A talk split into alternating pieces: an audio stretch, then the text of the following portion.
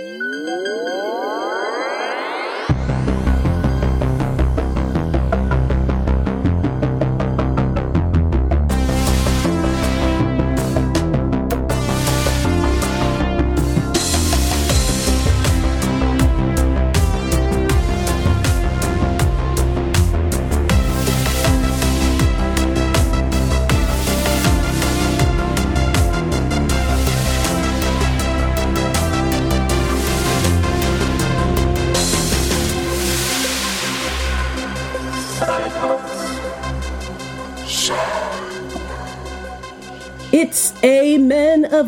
Fiber side quest, my friends.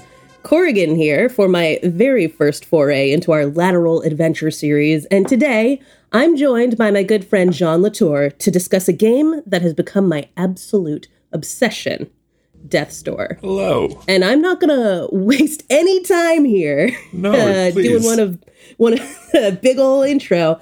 Let, let's just side quest. John, Hi. thank you so much for joining me in this. A, a thing I know about you is that you don't love talking. I don't. So what am I doing here? Uh, You are just a very good friend to, Gee. to join me in this, Shucks. despite your aversion. Um, and tell me, John, a, a little a little about your relationship to games in general. What's your gaming history? Where do you come from on this? My gaming history goes back away because I'm an old.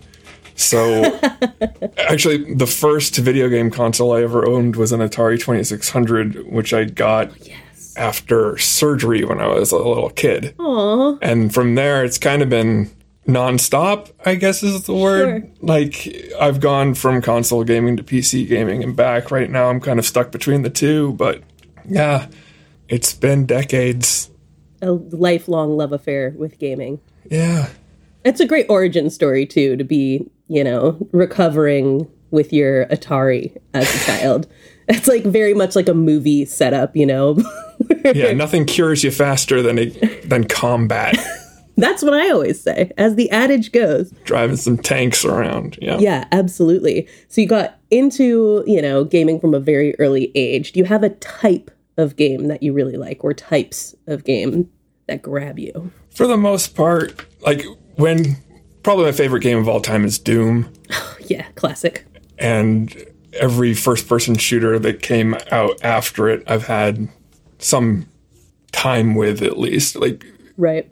for the past year and a half, all I've been playing is Destiny 2. Okay. which is why when you started streaming this game, I'm like, you know what? I, I need to do something down the adventure vein for a bit. And you look like you're having a blast. It looked like a great game. I'm like, this is the perfect chance for me to switch up a little bit. I'm glad that you interpreted that as having a blast because easily, with the way that I was playing it at first, it could have looked like the most frustrating thing on the planet because I am notoriously bad at finding my way around games. So there's a lot of wandering and me saying fuck. Well, that's a lot of this game too. Not to get ahead of ourselves, but this game kind of brings you to a point and then lets you coast for a while. Yeah. And if you're not ready for that, I can see it getting a little bit frustrating. But no, you were doing great. Like there was a the first stream you did, you did a whole bunch of stuff and I'm like, "Oh, this game's on Xbox Game Pass. I'm going to catch up with her." Yeah. And then I caught up with you. I'm like, "That was okay." I cuz I already saw you do it. That was Right. easy for me. So I'm just going to keep going a little bit. And again, not to get too far ahead of ourselves, but there's a puzzle to get into the garden in front of the witch's place, and you have to figure out a mechanic in order to open the door. And it took me just about as long as it took you. And I was, I'm like, I'm not typing it in the Thank chat. goodness. I'm not letting her have it. I'm gonna let her do this by herself. Because I, I, I don't like back seating. right. I don't totally. really like. I don't go out of my way to read a guide if I don't Mm-hmm. have to. Like, so and then after that stream, I think you went light speed, a thousand miles ahead of me, and I almost I I did not catch up. Right. Let's yeah. put it that way. I did not catch up. I, I had a lot of time on my hands because it was I was sick and so I wasn't doing anything else and thus I just like then went through it where people who would be sitting at work all day couldn't just sit and play this Right. game. But I spent a week just like on my face in bed and I was like you know what? I'm just going to play through this game. Uh, but it does it does make me feel a little better that I'm not the slowest human on the planet because this is you said you don't use guides and stuff. I'm absolutely if I get super stuck, I will use a guide for things. Oh, sure. Uh, but I always look up whenever I play a game how long it's supposed to take. And it's always like this one said like one of the articles when I googled this was the perfect 9-hour game. And I think when I'd googled it, I was at like hour 12 or 13 and like at like 18% completion or something and I was like, "Oh no." Yeah, the the listeners can't see my face, but I was nowhere near nine hours. I, the Right? timer in this How? game wraps around when you hit a day. Yes. So I, yeah. If you look at my timer now, it looks like I did great, but Yeah. add a day. Because that was, you know, I had finished it and I was like, oh, here's my, you know, completion time. And you were like, wow, great speed too. And I was like, ha, ha, ha, oh, you haven't hit the point where the timer resets, Yes. have you? That's how that that works, which is hilarious to me. Um, so yeah, this game took me a while, but I'm glad it did because I loved it so much. I honestly, as I was looking up stuff for it today, I was like, I could go play it again. So anyways, we'll we'll we'll get there. But that is delightful to to just sort of know that's your your thing. The first person shooter is the is your area, the thing you're most comfortable with. Just not me at all, by the way. When I used to play Doom, I love the because I love Doom as well. When I used to play it as a kid, I would um like use all of the codes. You know, I still remember them because I use them all the time. And it was like I need to be able to walk through walls. I need to be in God mode. I need to like have all the weapons because otherwise, I just was not. Yeah, and they're not getting any simpler either. Like No. Doom is start at a spot, find keys to get to endpoint, repeat. Mm-hmm. I'm playing Destiny 2 every weekend for the last year and a half at least. And it's all about upgrading weapons and armor and making sure you have the right loadout for the thing you're about to do and this, that, and the other thing. And oh, you didn't have that. Like, you can't beat that champion unless you're wearing that armor mod and all this stuff. Like, it's not an easy game to get into. It's also not a cheap game. Um, is there like more stuff you have to pay for, or is it just you mean it's like expensive out of the box? It's got seasonal passes kind of things, and every year they come out with um, an expansion, which is basically the f- Okay. price of a full game. Right. So yeah, I was wondering how you could play a game for a year and a half. Like I'm slow at games, but that seems like a long time.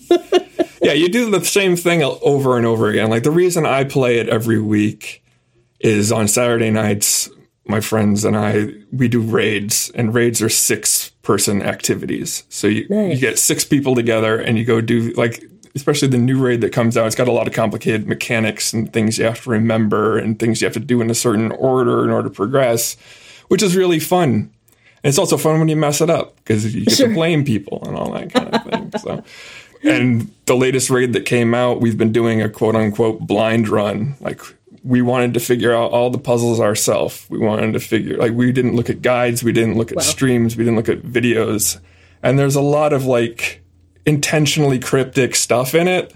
Uh-huh. So we literally it came out maybe 2 months ago. We literally beat it last weekend for the first time. Wow. That's wild. That is so wild. But I feel like that's also kind of gaming at its finest, right? There is like just the fact that, okay, weekly, this game is tough enough but engaging enough that weekly you and your friends get together and do this, which I'm sure also over the course of the pandemic must have been like an absolute like anchor Yes, Activity absolutely. some way to engage with people outside of your home while inside of your home. Yes, very much so. I really love that as a thing. Um, I don't think I will ever manage a first person shooter. Yeah, Although, it's, it's one of those kind of um, if you're I'm not really an RPG guy, but I played World of Warcraft up to level 60 just to say I did it, right? Sure. That kind of thing.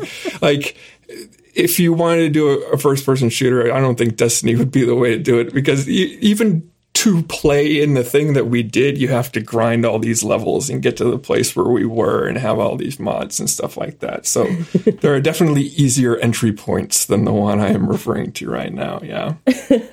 That's it's funny you bring up WoW because I hadn't thought about that in a long time. But a story I don't think I've ever actually told on the podcast um, is that when my husband and I started dating, apparently he'd been playing a ton of WoW, like straight up like he was, you know, I mean, not that it's like an achievement, but you know, part of a guild that he was like very much a central figure in. He'd been playing all this time, tons and tons of time every week. And he was worried that a girlfriend would not accept this. So he quit cold turkey when we Wow. started dating and did not mention it until I- I feel like I'm not even sure. I, we might have been married at the time. And I said something about WoW or whatever. And he realized that I wouldn't have cared. And so we started playing again, and I was like, "Yeah, that's fine. like you have all these like, friends and all this stuff in this game." Uh, but he, you know, that was kind of, especially because this is, you know, 13 years ago or whatever. The stigma around gamers That's true. was so strong at that point that it was like, man, if I want to have a girlfriend, I'm gonna have to cut Yeah, this he, shit out. he checked the bylaws of his guild Right. and was like, "Oh wait, I don't think Oh, I can technically do both." right i just i thought that was incredible he's the kind of guy who he'll have these reveals every now and again that i'm just like what okay keeping it fresh buddy but yes uh thank you for reminding me of that. i hadn't thought about that in a while but let's get into death's door Okay. um, and then let's just out the gate. This is a thing that I fight on our normal episodes to do, and no one will ever let me do. Just explain what the game is first and foremost. so, Death's Door uh, is a 3D action adventure game that isn't exactly a Souls like, but takes a lot of the sort of inspiration from Yes. Souls like games. So it gets kind of compared as like a doable Souls like game um, a lot. And you play a crow that works for a bureaucratic entity called the Reaping Commission, uh, whose job it is to go out into the world and gather souls to take to the afterlife. That's a basic idea, right? yep. Yeah, and uh, out the gate, first thing when you you get into this game, um, you know, you're dropped off at a bus stop for work, and you walk up into this office where there are all these other crows working at desks, and you're assigned to go get a what what is it called? It's like a giant soul. Or Giant something like soul. Yes. yeah, a giant soul. You're supposed to go and bring back a giant soul. And so you go through a door and start your adventure from there. That about sum it up? That is it. Yeah, that's the that's the story of Death's Door, but of course it becomes a whole lot more over the course of this game and we will talk about that as we get into gameplay and all of that. But first of all, if you'll permit me, I'm going to tell you a little bit about the people who made this game. Please. All right. Well, this game was developed by an indie game studio called Acid Acid Nerve and published by Devolver Media. And Acid Nerve is from Manchester. They're uh, delightful little British fellas, and it's made up of two guys named Mark Foster and David Fenn. And what they'd ori- initially done was just like a bunch of games jams games. Um, and one of them caught the attention of Devolver Media. And it's actually a very cute story because Devolver literally tweeted at them and was like, hey, like, we like your game. Do you want to chat? And they did. And Devolver was like, send us a pitch. So they pitched the game that became Titan Souls, which was like their first big game. Have you played that? I have not played it, but I did watch um, like a YouTube playthrough. Oh, nice. Okay. Yeah. It doesn't. Um, it's very boss focused. It doesn't have a uh-huh. lot of like. It's you go from boss to boss to boss to boss, and you Okay. there's one way to kill the boss, and you have one arrow to shoot.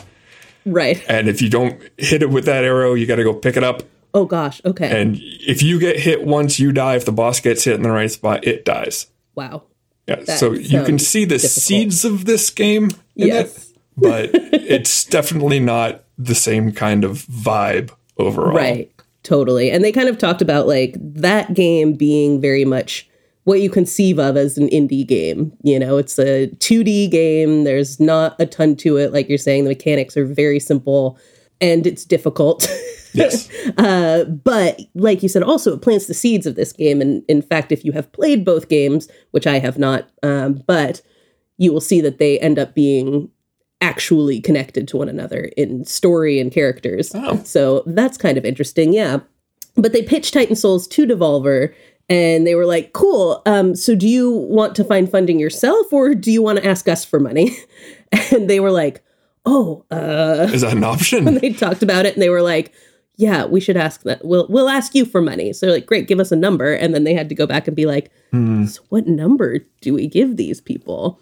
Uh, and they came up with one, and Devolver was like, great, we're on board. And they spent the next three years creating Death's Door. And the two of them cover everything but art. So Mark Foster actually does some of the art on the game, but largely they like to collaborate with other artists. So they spent a ton of time going through all these different portfolios and things like that and trying to find someone whose, you know, aesthetic matched theirs or or just kind of like what they had imagined. And they talked about kind of the feeling that they wanted the art to evoke being very important in the process.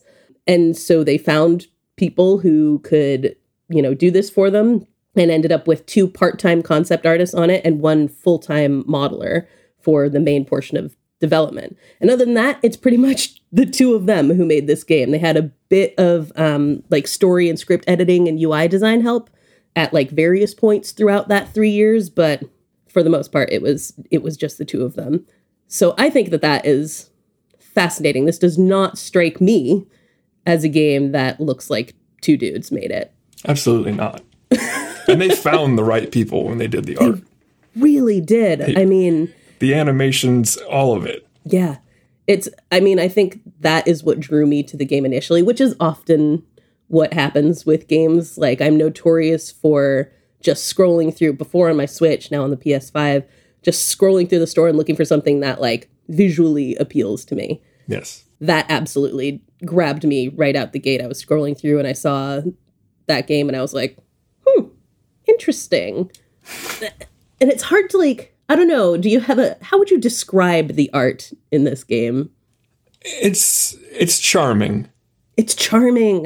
Yeah. It's totally it. the first thing you see, well, you get off of that bus, and the first thing you see is a tiny crow with a sword on its back.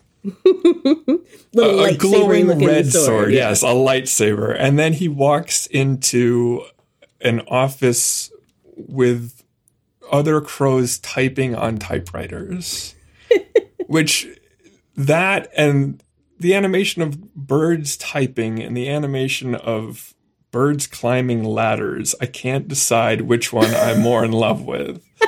It's charming all the way through. Mm-hmm. Um, even the, some of the enemies, which I did not like, I did not mind looking at them as they cheated, Absolutely. yes. as they pounced from you know Oh sixty degrees behind themselves into me. They, like, oh, was, at least it was nice to look at. It, It's a cool looking little beastie. I'll give it that. yeah, I had that thought a lot where there's like I'm like there's a difference between and we'll get into this in just a minute. We'll talk about gameplay, but there is a difference between an enemy like I I like and hate an enemy at the same time. I hate the enemy because playing it is really hard. Mm-hmm. But I also kind of like seeing it because it's like, oh, I like the way you look. you know, they're two different like things in my head. and they're all over this one. Yeah, Yes, very much so. So everything in this, I think, yeah, charming is an absolutely perfect word for this game. And it maintains this look throughout that is very fantasy, you know, but also with you can see the influences in it of stuff like um, like Miyazaki, for example. You know, when you get to the grandma boss in it or and you see start seeing her, she absolutely looks like something out of a Miyazaki film. And you can see all these kinds of like gothicy kind of looks to it, very fantasy kind of looks, and yet there's a brightness to it. It's not a Yes. dark game, uh, which it could very easily be, very easily. but um, it is it is a bright game. It's a colorful game um, with dark themes, but handled in this very lighthearted way that I think comes to the art, it comes to the script, all of it. Yes.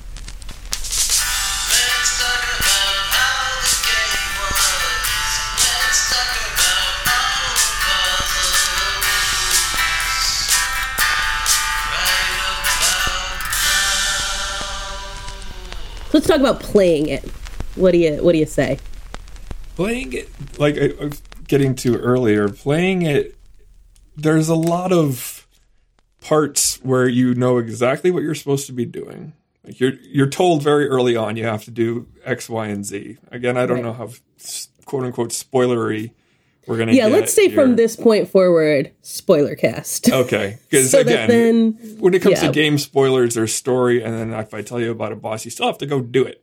Right. Um, and there is no way telling anyone about a boss in this is going to make it any easier for them to play it. Not at all. It's just not how this works. So they tell you that you need to kill what is it? Um, a witch, a king, and a beast. And that's really all you have to go on. And they're saying, "Oh, yeah, the witch is to the west." That's it. Good luck. and you find where you're supposed to go, killing things along the way, and then you hit the halfway point for each of these things, which is a treasure chest that tries to kill you. The avarice. The Avarice dungeon, yeah. So you do that, and the one part of the gameplay that is kind of a sticking point for me is once you beat that, you're kind of left adrift again. yes. Because you're going through, you're like, I'm on my way to the witch. And then where, wh- why is there a treasure chest here? And it ate me. I killed everything in it. I got a new power, but it doesn't tell you what to do next. Right. Yeah. So you have to pick up the trail. but picking up that trail, you know, with the new power you have, you remember, okay, I saw this. I probably can use this new power to do X where I couldn't before. Kind of that uh, Castlevania kind of vibe where you know you need to do something different that you don't have yet. So you'll come back to this and eventually you do find it Yeah. a lot of the the gameplay is just trying to get from A to B with stopping points. So you'll get to an area and then a whole bunch of doors will open. Magical doors out of nowhere. You got to kill the guys to come out of those doors in order to proceed. That happens a lot. Yes. Um, Common thing in this game. Yeah, but basically you're given a quest at the beginning and once you complete it, you ain't done. Yes. That's exactly how this works. And I will say, you know, if I were to critique anything in this, it's probably that that feeling of like little bit of aimlessness when you do come out of one of those avarice dungeons. You're like, uh okay. Again, as someone who is not super good at like picking up those little hints and things like that about where to go in a game and stuff, I spent a lot of time wandering, even when one of the things, so in this game, playing it on the PS5 and probably on pretty much everything. I don't know. I don't know if like on a Switch it would do this, but you have these trophies that you can get. Um, and I was like dedicated to getting all of these trophies throughout. Um, and that was sort of something that I could do when I was a little bit like lost in this game. But one of the things that you can do is when you finish the game, you can play it through again using only an umbrella as a weapon. And I was like, all right, I'm to I'm to play through this. And even playing through it a second time, having already done all of this stuff, I still would sometimes come out of those dungeons and be like, I don't know where I'm going next. Absolutely. I had that same problem this morning because I know you completed your umbrella run, and I'm like, I'm to try an umbrella run too, which I would not normally do. so this morning, I beat the third Avarice dungeon. Nice. It dropped me out, and I had absolutely no idea where I was supposed to go next. Like, oh no, not again.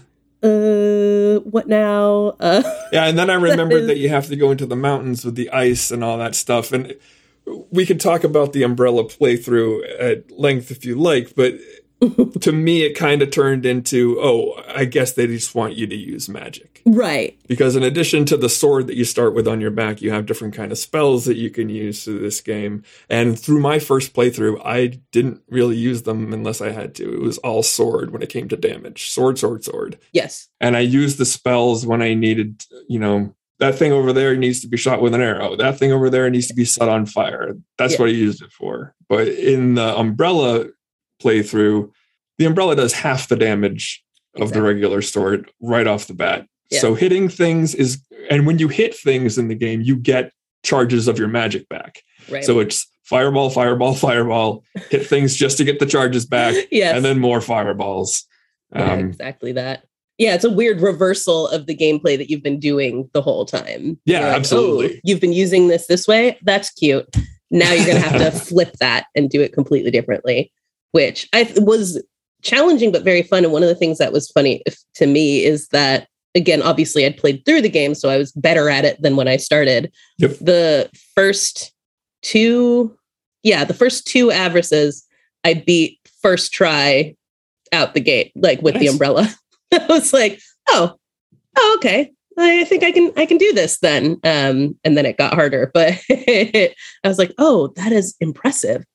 I mean, the thing about this game, one of the things that I I want to talk about with you about this is like that sense of getting better at it, right? So one of the things that I think works really well for me, and this is why I also love roguelike games, Mhm. um, is I love just gaining the skills and getting better at it. And I'm willing to die and die and die and die just to get better at something. And this did at times very much press that love for me and push me to Yeah. the ends of my uh, of my limits with this. But it is something that I really liked in it and that I felt like an insane amount of accomplishment whenever I did this. So what I'm curious, what were some of your sort of favorite challenging things in this or bosses or anything like that? And then some of the your least favorite in this. Well, the favorite overall boss for me, and again, we're already in spoiler territory, so I'm going to go straight. It's the crow. Uh-huh. Fighting that crow was the best boss of the game. I was so impressed Really? by it. Yeah, I loved the way that it attacked. Mhm. I love the way that it used chains to throw itself around and all that kind of stuff. Um, I haven't gotten to it on the umbrella yet, so I don't know how great standing still and doing spells at it will be. I'm not looking forward to that at all. Yeah. But when I was running around hard. with a sword attacking it, I loved it. And Mhm. I don't mean I loved it and that it was really easy for me because it took me a long time to beat, but I thought it was great. Yeah. Um, it was so great in a way that made the actual last boss kind of sour on me. I think that Right. might be my least favorite. yeah. Oh boy. And Yeah, not the- even because the battle itself. Let's Sure. just say that to start with. I there's so many things with that final battle I would have preferred weren't the way they are, but yeah i think for me with the the final battle that is definitely god it was even worse with the umbrella but uh Yeah. the thing about that boss for me is so throughout this game you're you've got all of these different bosses who all do very different things you know and so you've got like betty who rolls and Mhm. does that kind of attack and so you're getting the Worst rhythm attack of betty. yeah it's such a pain in the ass. But you get the rhythm of it eventually Yes. and you're like okay i know what to do with this. Um i think the attack that i hate the most is the um the pink lights that come down and like laser you essentially. Mhm. um and you have to kind of move out of the way which then i watched a video afterwards and i was like oh fuck. There's an easy way to do this that i didn't realize you could do. But anyways you've got all these different uh moves that each of these bosses have and when you get to the final boss the lord of doors he combines all of those things Yeah, um, all of them. and then adds a couple other things which the thing that really got me especially playing with the umbrella were the bull doors Yeah. the bull doors are an absolute nightmare in that i'm like doing everything else i've got the rhythm of all of this stuff and then those fucking bull doors come running and i just end up in the wrong place and Yeah.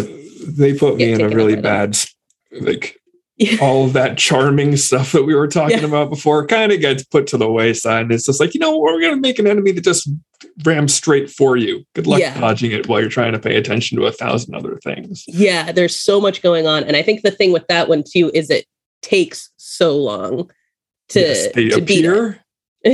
and they- like just before you even get to that last fight, there's like a gauntlet you have to run through.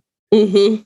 And until you run through that, this might be the most spoilery spoiler of it all. Until you run through that gauntlet, you don't know that there's a fight at the end. Yeah. Like there's, you have a very brief fight at the start and then a checkpoint. Yeah. And then this gauntlet starts and it doesn't seem to end. right? You've no sense of how and long I this quit thing out going so go. many times on there. I was like, you know what? If it's because you run past all these bull doors and you get to a little arena where you fight him, and then he runs away when you do enough damage, and you do it again, chase him, chasing him, chasing him, and you have to go through like five different iterations of it, and then you do get a checkpoint. Yes. But I didn't know that. I was like, why is this game doing this to me? But as soon as you do get that final checkpoint, it's good because you've got to the end. But I don't know about you, but I could not find a way out of there. Like once you were there, oh yeah. you were stuck. Yeah. I like if you had it. souls that you could go and buy stuff like more um, weapon power or something, you have Nope. to wait until you're done. You're not going anywhere except for fighting this Yeah. boss. And that was yeah, and bit I started bummer. that with like when I was playing at the Umbrella runtime, my um my things weren't filled up all the way for like my magic. Mhm. And so that was every time I died, I still only started with four out of five of my magic or whatever Yeah. in there. And there was nothing you could do to, yeah. you know, restore that. I was like, ah, damn it. I didn't know what to expect from from this. So yeah. there you go. That is, I mean, that really it's funny because they say in this, like the the guys say, like, we didn't want it to be punishing, you know, you don't want to feel defeated by this game.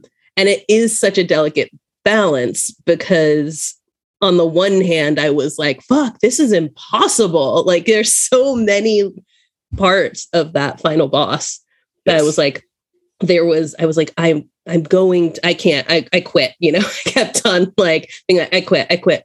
And yet there is something about it that still, I would quit. And then like 10 minutes later, I'd be like, ah, fuck, now I'm going back in. I'm going to go, Yeah, I'm going to try I it think- again.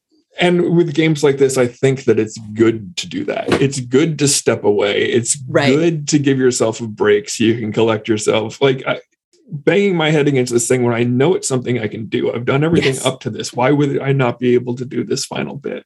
Just being able to put it away, take a break, come back, and you'll find yourself doing better. Like the same thing happened with my favorite fight with the crow. Same thing Mhm. happened with my least favorite every time I knew it was possible, I knew what I needed to do. I just needed to execute. I needed to pay attention. exactly I needed it. to execute.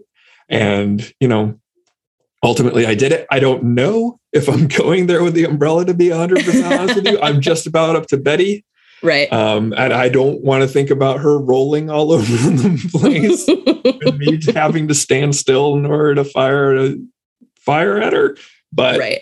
you know, if I got there, it's going to be another one of those things. You have to give yourself the time that you need to do the thing that you know you can do. Yeah. I think that is actually the distinction. You've hit the nail on the head right there is that you don't come to any of these things and go, oh, I just, I can't do that. You've done it a bunch of times. You've been prepped to do this throughout the Yes. game. So it isn't a matter of like, oh, this is, this is impossible. It is absolutely a matter of like, you get the sense that I need to get my head in the game. Sometimes that means like just backing off, you know, like go out, take a walk or something and come back to it. But you just know I can, I can do it. Yeah. It- just execute it. that frog fight, the fight against Mhm. King Frog or whatever. The first time, few times I played that, I had no idea how I was going to survive all of that. All the Right. platforms around you fall out. I'm Yeah. standing on the very edge of the arena, wondering how the heck I'm supposed to do this. And then, you know, you figure out the mechanic. And in that specific case, you figure out the mechanic, and then everything is easy. Right. But Changes the whole thing. Once like, that "Oh." thing clicks, you're like, okay, I know what I'm supposed to be doing as opposed to trying and failing at the thing. So let's Right. go. I know, and it's always it's funny when you do figure out something like like that. That is such a simple solve to that, and as soon as you do it, you have to kind of laugh at yourself, like, "Oh, Yes. come on! of course, that was what you were supposed to do. like, it stood there waiting for you to do It's it. Why didn't you try that? Like, Yeah. you know, and you see how the game leads you towards solutions. You know, um, and that it always is just a moment of something clicking for it to finally work. So I think that is why this game is very hard, but it really it doesn't that's what makes it so it doesn't feel like it's a defeating situation where you're like, no, I have all the skills. I just gotta like, you know, figure out how to time everything right and pay attention to all the things happening at Yes. one time and all of that stuff. So it sounds like you're ready for Dark Souls. okay, let's not get crazy here.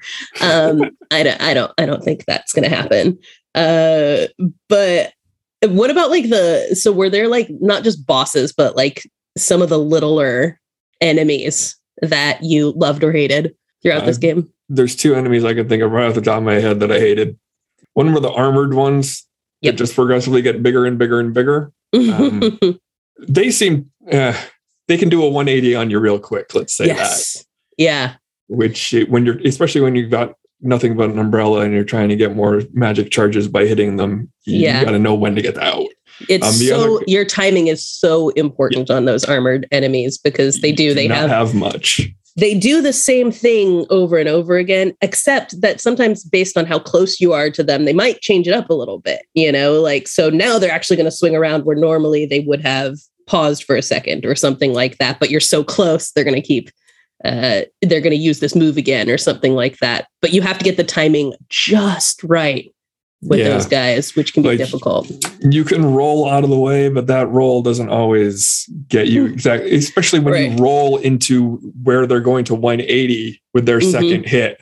Uh, oh, okay. So I'm hit. I might as well try and get some extra additional slashes in there in that brief invincibility period they give you Mhm. after your hit and then roll out. So the Yeah. other ones that were driving me nuts were the archers that shoot Yes. the Oh three arrows God, in a the row. archers. Yes. Absolute worst. it really i'm so glad to hear you say that those things oh my god i think if you like listened back to my recordings on my ps5 it's me constantly just being like these fuckers these i hate these fucking like, I, Well, just the- hate them I think so they're much. one of the few enemies, and I might be wrong about this, but that you can't like stun out of their attack. Right yeah they just Like if they're going going to shoot that arrow, they're going to shoot that arrow. For the Yep. wizards, if you hit them, they're not going to fire their little bolt of magic or whatever. But if you Right. hit the archers, they're still going to fire at you point blank, and they're going to hit you probably twice. yes exactly there's they go so fast that you Mhm. don't get a chance to like you know the heal or whatever it's just like oh yep no you're gonna get hit again and those i died so many times at the hands of those like you expect it to be some of these like big bulky bosses and things like that but it's really just these i had, i had hated the archers throughout even the ones that don't do it as quickly as like Mhm. and sometimes you find spots where it's like oh i can kind of like fire at them before i know that before they know i'm there Right. you know you find those ways around these kinds of things but when the like bigger ones that fired faster came along it was like oh no no this is this is not fair. You know you try to figure out it took me a while to even figure out like how they move you know and like okay so they're going to get to this point and they have to i have to stop in their vision range and then they will shoot off these three and you know so it was like working out what their pattern was. Yeah, you me to try and as well. kite them somewhere so they can shoot you, but yeah right like you want to get behind something and pop out in order to hit them back. Yeah, before in they between start their- again. yeah. yeah. and they approach towards you you know they so they're coming at you and you're trying to hide behind something and then they're going to fire when oh my god it's so much Yes. those guys were so difficult um and in sort of you know that comes up in um what is that area called um like the the sunken fort sunken yeah like sunken fortress or something like something that like that. Yeah. yeah and Flooded uh, fortress. flooded fortress that's what it's called that also has the kind of mario-esque fireball shooting um plants Plant. in it Yep. and those paired with other things would take me a long time to to get through so like they have those like jumping bull guys that come around who are actually very easy to beat on their own but when paired with being Mhm. fired on by these plants it was like oh my god oh my god oh my god how am i supposed to and it took me a long time to realize that basically anything that shoots something at you you can hit it and fire it back where it came from Yeah. and like oh that's how you have to to deal with that Yeah, I found that deflection stuff kind of iffy. If you didn't hit the right, like you could swing your sword right through it and it would Yes. still hit you if you were a little too late. Yeah, it's kind of So it like if, you were- always- if it was too choked up on what you were. on, yeah, it's like, always more of a swing early kind of thing. Yes. And if you hit it on your second swing, then great. Just don't let it get too close. But that Right. that took me a little while to get the hang of. Yeah, absolutely. And those were, yeah, those ones had me, you know, that cursing for a while there. Yeah, until I I really hated them until I was running the umbrella. Uh-huh. And then I kind of wanted them. Yes. Right. Yeah. Then you're like, that's helpful me. to me. Exactly. like I don't have anything else to to use right now, so I can bat those things back, and everything is great. Right. Um, yeah, it's funny how things that were your enemy can suddenly it changes when you have to rely on something else for the game. that is a, definitely a skill thing. Like Mhm. those shots at you can still damage you, but as long as you can time it right, as long as you're paying attention, you can Right. turn it around and use it for you. Yeah. And one of the most challenging skill things for me, um, notoriously also I can't aim. I'm terrible at aiming at things. So the the chains, the um what do they call that ability? The hook shot. Hook shot, the hook shot ability often was my downfall in parts of this game where it was like I have to bring the hook shot out real fast and I'm just aimed the entirely wrong direction. Well, that's part of the it. boss gauntlet as well, Yes, because yeah. you have to jump across chasms to avoid the doors. And if you can't hook shot the thing in the right spot, guess what? You're getting hit. Yeah. So, yeah, that was another point of frustration at that part. Yeah, where it was like, I'm doing everything right, I'm doing everything right. And then I just keep getting hit by doors because I can't, I hook shot it out into space Exactly. instead of anywhere near the thing that I was trying to grab. And I would have that problem, you know, with fireballs, like, you know, constantly looking back at my playbacks of things, it's just me shooting fireballs at nothing, trying to hit a boss. And it's just like, nope, it's going the entire different direction. Yeah, to be honest, the controls to shoot a fireball, you literally have to use three different buttons. Yeah. Right. You have to hold one, one button, you have to fire have with to- charge with another, and then you have to aim with Aim it, your yeah. stick. Mhm. So there's a lot of mechanics going on there as well that is easy to mess up. And I've done it where I running away from an enemy so I can try and shoot them. Mhm. But because I did I held the B button before I held the trigger or something, it didn't charge up the shot in time. So I'm just standing there doing nothing and I, no now I got to roll away and try again. Like, Yeah, there's a lot of mechanic lot. stuff there. Yeah, very much so, which is part of like, you know, I just got this PS5 and I'm getting used to having a controller that can do that many things. Um, and so playing a lot of games, you know, this was this is part of my journey with the PS5 because, you know, I'm coming from Switch. These are worlds different from one another. And most of the games I'm finding are very intimidating. You know, I go into the game and I'm like, I I can't, I don't know how to use these controls. I don't know where to go. Hmm. this is really difficult. And this is like that bridge where it's like this is i have to use all of these different controls at the same time and trying to get used to that as a thing. And i'm like this is really hard. Yeah, yeah, especially when the other attack is just X. right. Oh, yeah. this- yeah. you're either just like swinging shit or you're doing a ton at once there's no in between and even if you do get the mechanics all right, you can still miss. yeah right Uh, you know. I did the whole thing and they moved. So I'm curious with the well, you haven't done it with the umbrella. So because with the gray crow, you're basically hitting the gray crow when you're playing it, right? Yeah. Yeah. And when you have to do it with the umbrella, like that's it's just not gonna work. Hmm. And so I if you do play that far, I'll be very curious as to how you manage that one. Because I started that using the hook shot ability and trying to hook up, get close, and hit it Right. several times and stuff like that. And then after a while, going to the fire instead and just being like, all right, I'm just gonna shoot this thing from far away and do it that way, and then charge up by hitting the little baby crow things that come off it. So I have a question for you then. Mm. When you were playing the um well, actually for both playthroughs, the way that you level up your character, you can pick between strength, dexterity, haste, and magic. Yeah. Where did you go for those things, both the first time and the second? Because I went hard strength the first time, Did and you? it didn't really feel like much of a change. Like I, there were guys that took me three hits and then I'd go get a strength update, and it would still take me three hits. Right. You know. Yeah. Yeah. I'm kind of curious as to where you went. Yeah, the, I my inclination is always speed, just because I think I feel like it compensates for my weaknesses as a player to add a little extra speed to it. And I do think that the upgrades are so incremental that you don't notice them at Mhm. first. But I did notice them when I started over. So, you know, I didn't feel like I'd been like bit by bit gaining much when I was making those upgrades to strength, to speed, and all that stuff. But Mhm. then when I started without any of them and was trying to move, I was like, oh shit, this thing is like really slow and like really weak. So then I actually noticed, I was like, oh, I guess things did, it did improve a lot. It's just you don't really notice it at the time. So I think both times I went with speed first. Okay, yeah, because I like I said, I went with strength, and you you have five total levels you can go up, and they get increasingly more expensive. Yeah. And I was already at like three or four strength. I'm like, I might as well just finish it out. I don't feel stronger, but Right. I I'm sure I'm absolutely positive that when it comes to the bosses, it's doing something that's getting me out of there faster. Like I just had to have faith.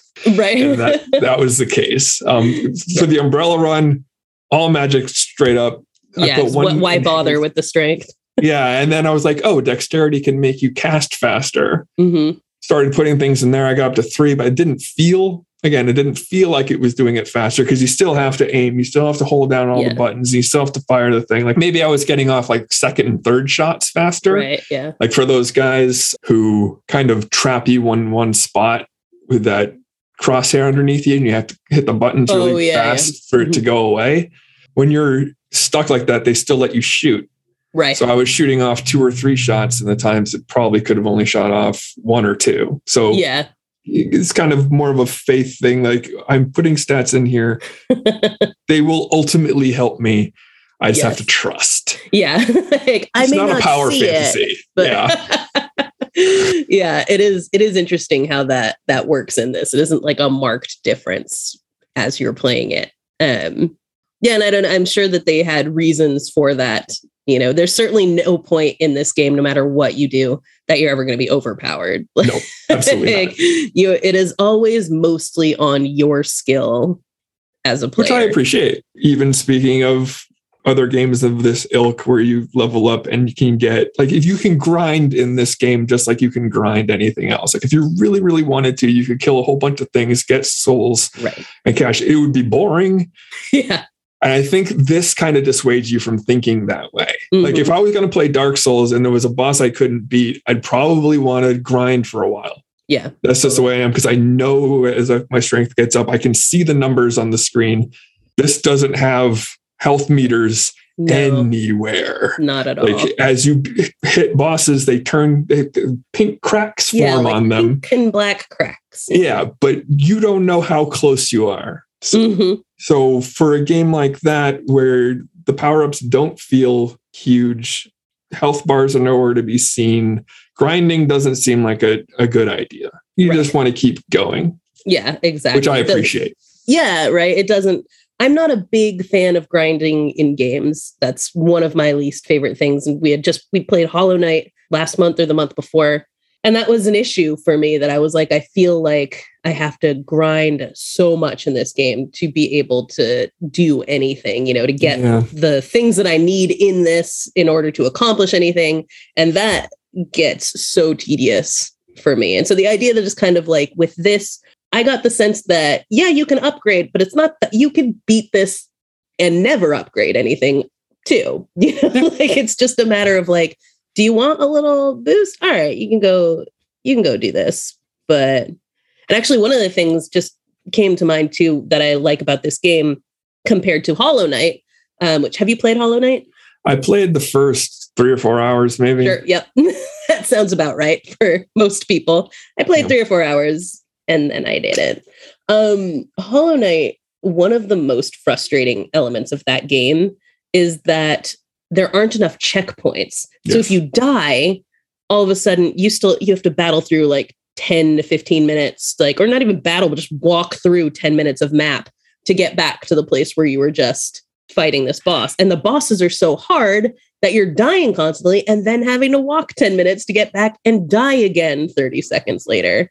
The one thing I remember about that game is waiting for like the worm or whatever it was that brought Mm-hmm. you from place to place.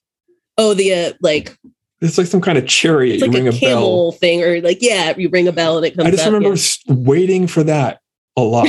Yes. That's all I remember. Just Right. waiting for that thing to take me to another place so I could maybe figure out where I was going next. That's exactly. not a great It's- memory. It's so frustrating.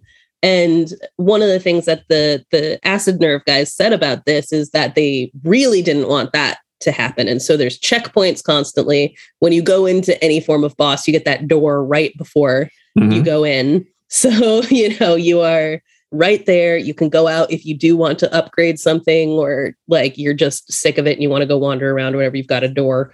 But, you Yeah, know, and when you never die. You lose nothing. Nothing. Yeah. there's- Nothing.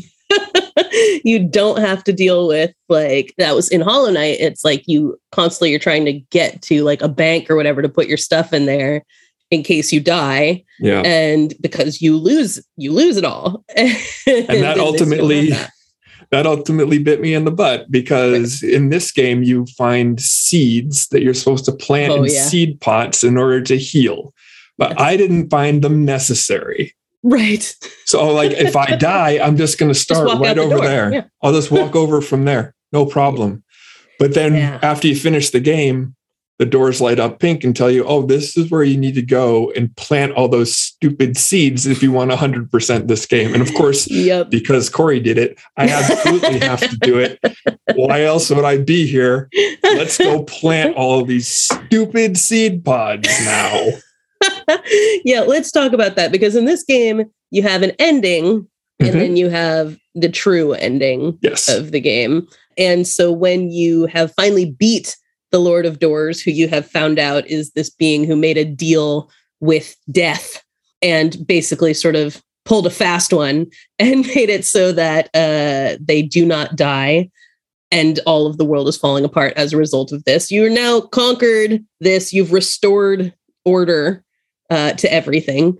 And um, you now get what is it that you get as it's like a is it a key It's a stone key, I think. yeah a stone key Yeah. that you get and you can take that back to the cemetery and use that to open up this tower where you can then turn day to night and you get a whole new set of challenges in this game involving collecting all of these different tablets that through a whole bunch of different little quests and this is actually where the game ends up directly relating to the game before the um soul The Titan. titan soul yeah um because it's actually like it it's connected to a character that is in that game Cool. um, and so yeah you end up uh, kind of journeying through all of this other stuff but yes you if you want to get 100% this also requires you on top of all of this stuff to get to this true ending in the game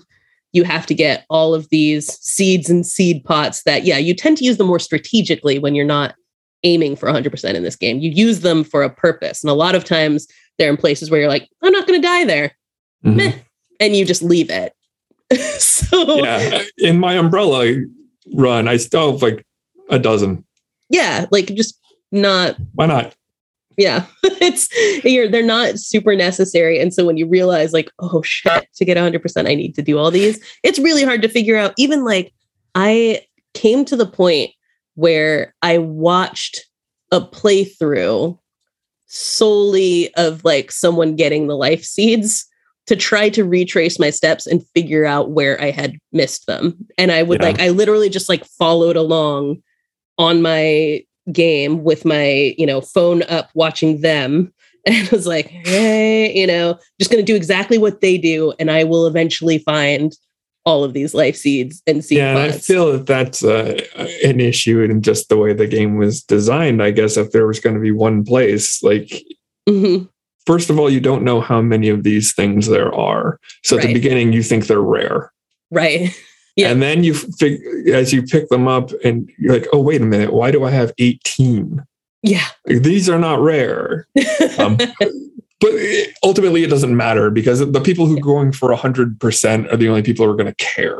Right it doesn't and if you're not going for any 100% bearing on the game. doesn't matter whatsoever. So it's hard to get upset about it. Um, right. I'd like to hear what you thought about the dark world. I thought it was, I mean, I got stuck wandering a lot in it. Yeah. Um, it was difficult in that I didn't know what I was like aiming for. But not until you get like the first tablet do you realize what you're doing. And it really, I mean, the thing with this game is that initially the onboarding on it is like very simple, right? Like you walk into the first door that you come in and it teaches you how to fire gives you a few little things to be like, see, if you see something like this, maybe if you shoot at it, it'll do something for you. From the after you get past that, nothing else is explained to you in this game. Mhm. And so I remember coming out into that dark world and seeing the ghosts and being like, Yeah. okay, the ghosts follow me. Do I want them to follow me? like, what am I? What do I do with this? And it's until one just sort of like I'm, is following me and all of a sudden gets like sucked into a wall. And I'm like, oh, right yeah oh okay i need to find those.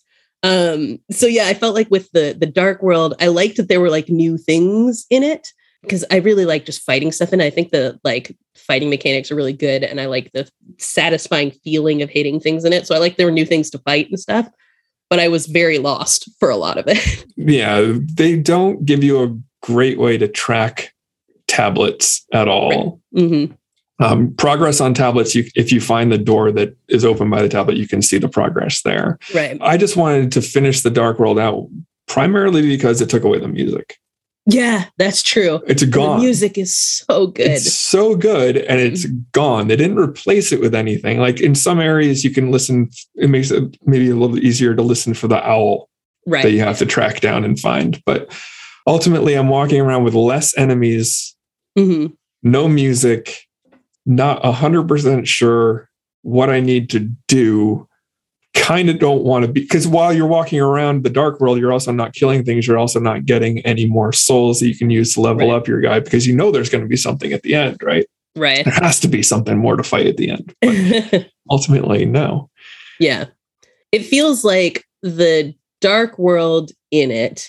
I mean, and it is because it's the true ending, but it's like a it's just sort of like bonus content and the point of it isn't to like play like the rest of the game was and Yes. that is weird to it's a weird shift, you know. It now is. they're just kind of like all right, this is just a way to move this story to the point that we want to get it to.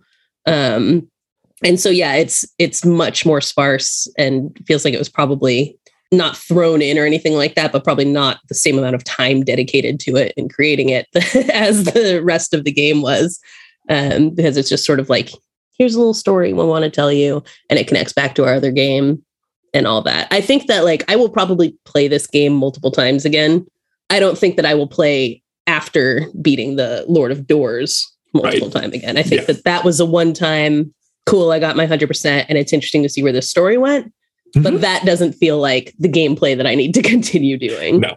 it's, it's it's a very cool side thing that they did. Yeah. I appreciate it, but Yeah, at the same much time, I'm not doing it again.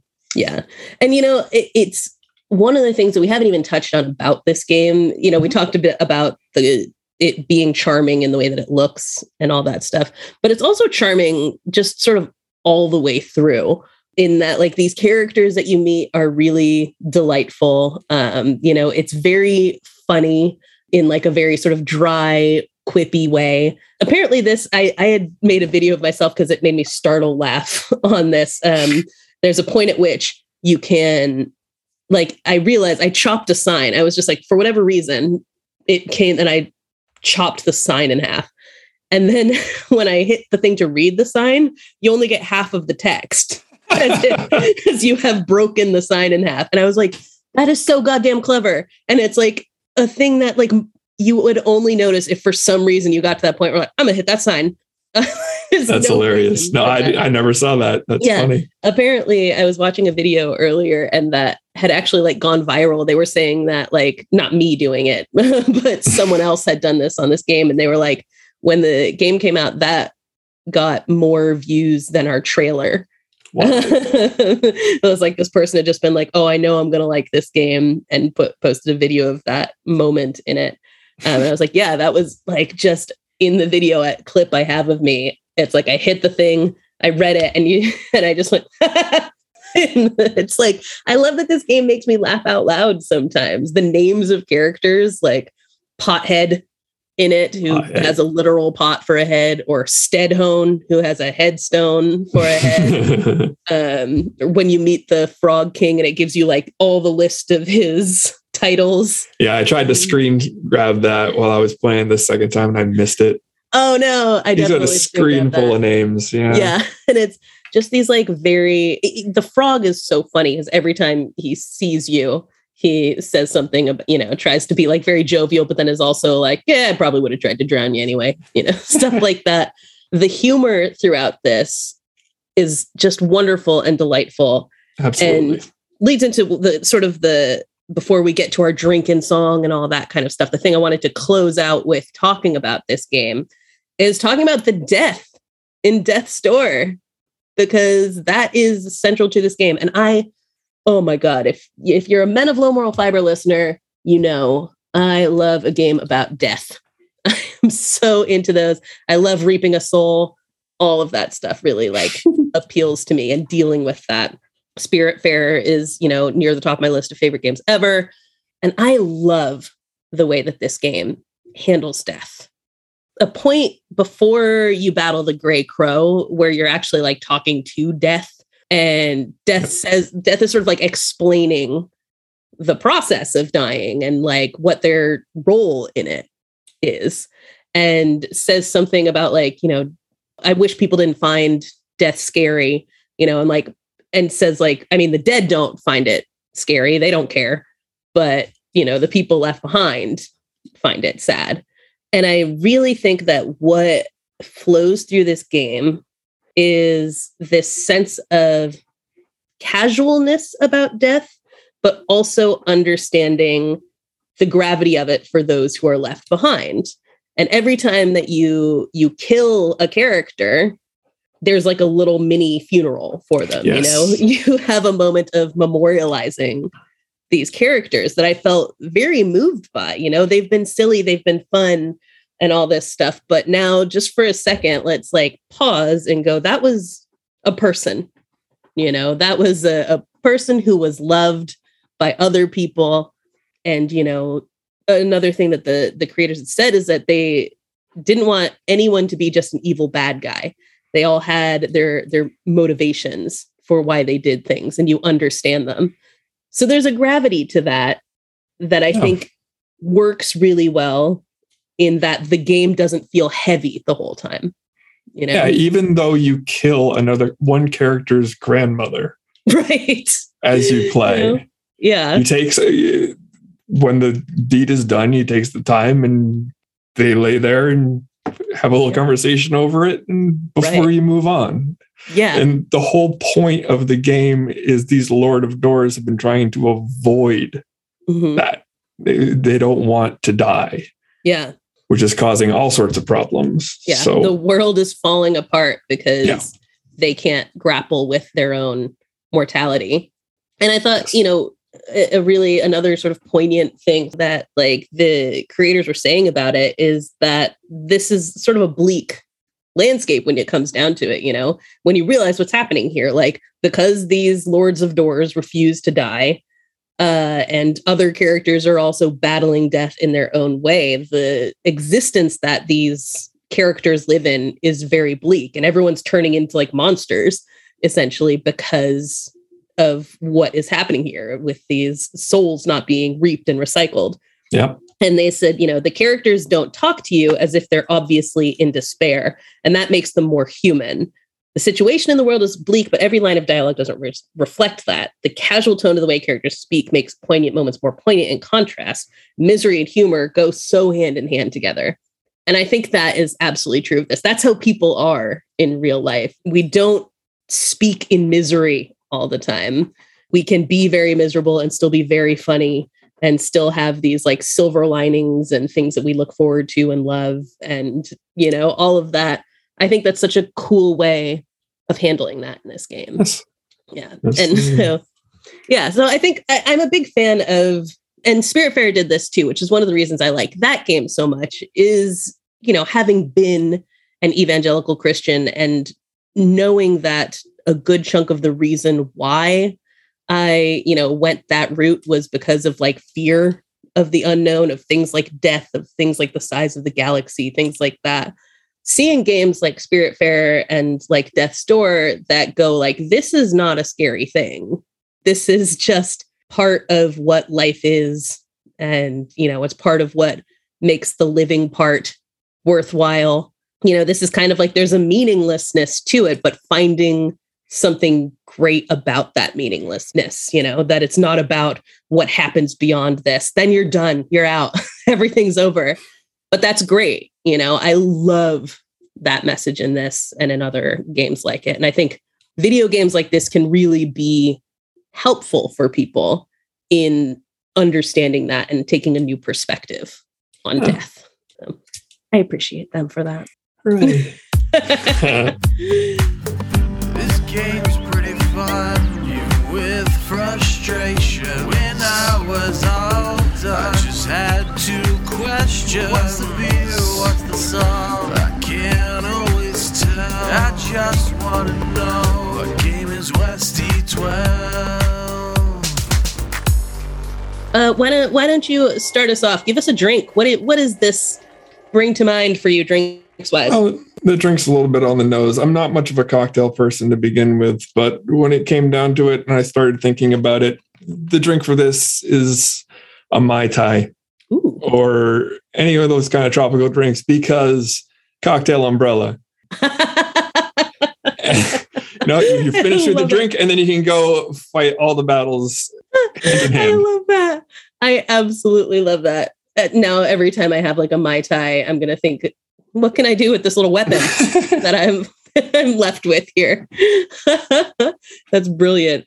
Well, uh, for my drink, as listeners know, I have ADHD, and a common ADHD trait is a drinking a bunch of drinks at once. And B, letting them collect all over the house because once you finish them, they become invisible. And also because the way your executive dysfunction is set up, you keep telling yourself you'll tidy up, but then you never do it. So Mhm. this game is all those drinks gathered on my bedside table because I was so invested in this game. Absolutely nothing else existed in my world. It was all I wanted to do. I hyperfixated to the max as my bedside filled with Diet Coke cans and my waters and teacups and all that kind of stuff. So it's a mishmash of all the things that were on my bedside table. Excellent. How about your song? The song again a bit on the nose but it did better. come every time i died in this game the chorus to stone the crow by down played in my head the first line of which is i never died before I never died before. Yeah, what happened yesterday? so every Oh, time i die i could hear phil anselmo's voice in my head singing that that line Oh, that's amazing. and there was a lot of times Yeah. so yeah it's I love that when that perfect happens. the crow plus dying plus this game plus whatever is in my brain that won't let go of the 90s there you go it's always so funny when that happens when it's like there's a thing in a game like I keep dying. And every time you die, it triggers something in your head. So you're just constantly like singing a line from something over and over again. right yep Okay, this is my life now. well, my song from this, um, the music in this game, like we said, is absolutely incredible. And I've actually started like putting because it's all on YouTube. I will put it on in the background while I work. Um, because it's just like it's really gorgeous stuff and it doesn't require all of my attention. But there is a song in the Flooded Fortress that actually sounds a lot like another song. And every time it would I would be in the flooded fortress, I would then thus get this stuck in my head. So the song that I picked is called Omar Sharif, and it is from the musical The Band's Visit. And you know, if you're listening to this podcast right now, you're hearing it played because Ben is a wizard. But if you've seen The Band's Visit or watched the Tony's performance where Katrina Lenk and Tony Shalhoub performed this, it is just an absolutely like tingle inducing, mesmerizingly beautiful song that every single time I listen to it, I just feel like lost in it. And every time I got to this point in the Flooded Fortress and this started, it transported me to this absolutely gorgeous song from the band's visit. So check it out if you've never listened to it before. Omar Sharif, um, as sung by Katrina Lenk in the band's visit Broadway musical. Very cool. Gorgeous stuff. You know it. Yes. Friday evening, Omar Sharif in black and My mother and I would sit there in a trance. He was cool to the marrow, the pharaoh of romance. So as we close out, one more thing. Yes. It's our recommendation station.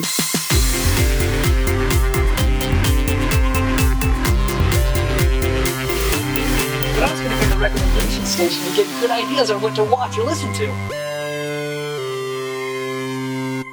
What are you uh what are you playing? What are you reading, watching, listening to? What do you want to tell people they should definitely be paying attention to?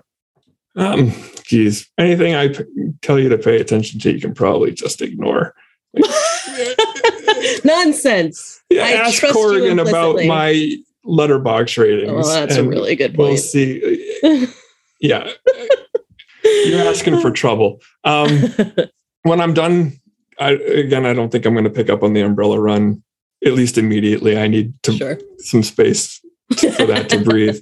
But in the meantime, I have started Elden Ring, Oh. which is going to take me for my son's already beat it. So when Oh, I'm playing it, he's kind of like gently guiding me into the right place. He's like, no, Mhm. don't go up there. That's too hard for you right now.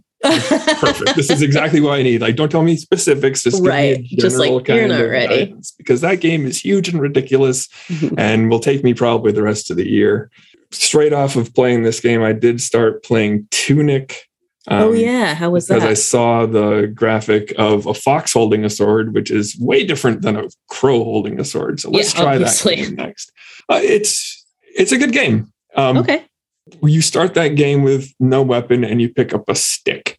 And so at first you're using a stick to fight things. Then you find a sword, and the sword is way more powerful than the stick. So when we were talking before about the way Death's Door with the upgrades don't feel as they matter in Mhm. Tunic, they definitely do Okay. because you start upgrading your attack different from your defense and that kind of stuff and you feel those changes it's very puzzly very linear um, i haven't gotten too far into it so you know i'll probably Okay. be picking that up again but That sounds really interesting though. I feel like I, Yeah. I should give that a try. Um, it's fun yeah. And that sounds like my speed. So I feel good about that. yeah so i have the game where i feel real serious i have the game where Yeah. I, I need to take it easy it's a nice you know weekend afternoon i'll go to tunic yes. It's all your cups on the side table. yeah What it is. You got to have a little bit of everything. that's right yeah. For me, um, obviously, first of all, this entire episode has been a recommendation. Play this game. Um, but absolutely also the only other thing I'm, i mean i'm trying to play a few other things i still have not gotten playing these insane ps5 games down yet but the one of the free games for uh, april was a spongebob squarepants game oh boy uh, called Bikini Bottom Rehydrated. And I think it was like, it's just like a redone version of like a really popular SpongeBob game from like 20 years ago. And so they've like updated it for what consoles are like now and everything. And it's just a delight to play. It's kind of what you were saying about having like one game that's like your serious game and one game that's your, you know, just like lighthearted, whatever. This is absolutely that where I'm like, I'm frustrated trying to play Kena and can't figure out what's going on. SpongeBob is challenging for a child, right?